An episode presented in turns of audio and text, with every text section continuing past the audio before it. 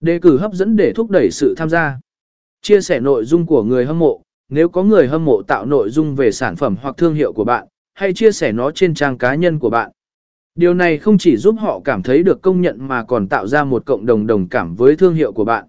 Tạo nội dung gợi mở thảo luận, đăng nội dung hoặc câu hỏi có thể khơi gợi thảo luận và tương tác.